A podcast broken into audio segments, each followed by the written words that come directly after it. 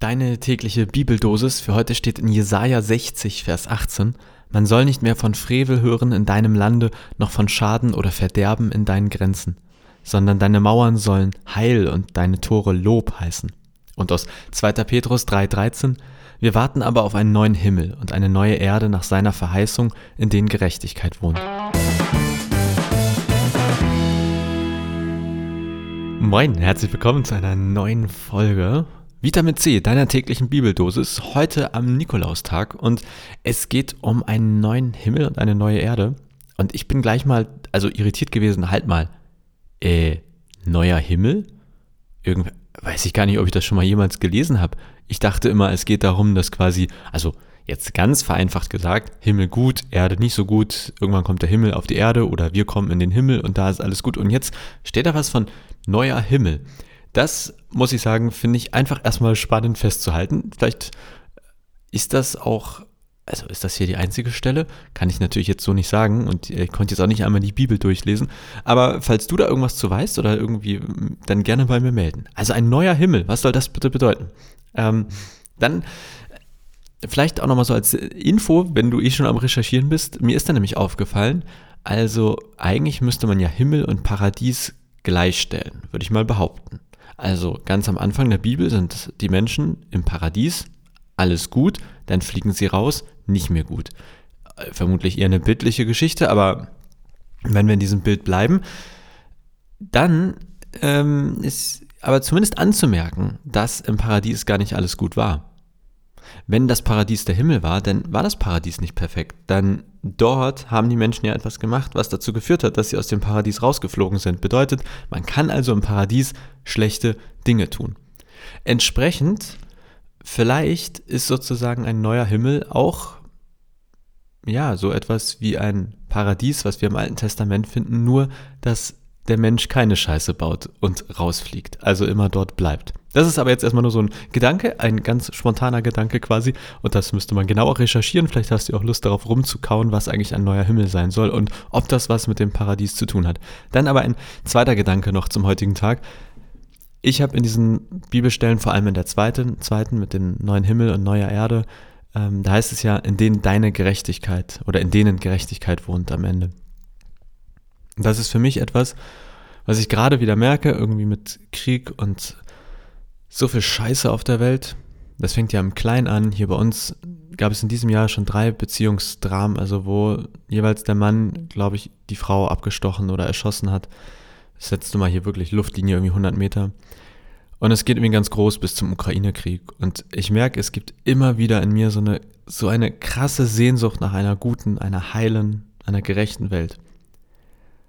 Und das ist für mich auch ein Grund zu glauben, weil ich in der Bibel nämlich lese, dass der Gott der Bibel auch diese Sehnsucht hat, schon lange vor mir hatte.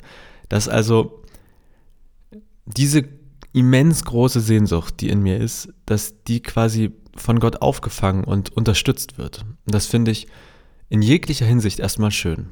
Denn das bedeutet, ich bin nicht alleine mit der Sehnsucht. Ich habe jemanden, der schon lange vor mir diese Sehnsucht hatte, den ich auch bitten kann, dass er was tut, also begründet, weil ich in der Bibel lese, dass Gott die gleiche Sehnsucht hat. Und ich bin auch nicht alleine im Sinne von, es gibt eine weltweite Gemeinschaft, die zumindest im Großen und Ganzen auch diese Sehnsucht dann trägt, vielleicht auch etwas tut, damit sich etwas verändert. Das finde ich erstmal total schön und motivierend. Und gleichzeitig schwappt dann häufig auch gleich wieder so etwas rein wie, es ist doch aber eh alles super schwer oder so, so schwierig, etwas zu verändern. Und wie soll denn jetzt Himmel auf Erden werden oder Himmel und Erde neu werden? Wie soll das alles klappen?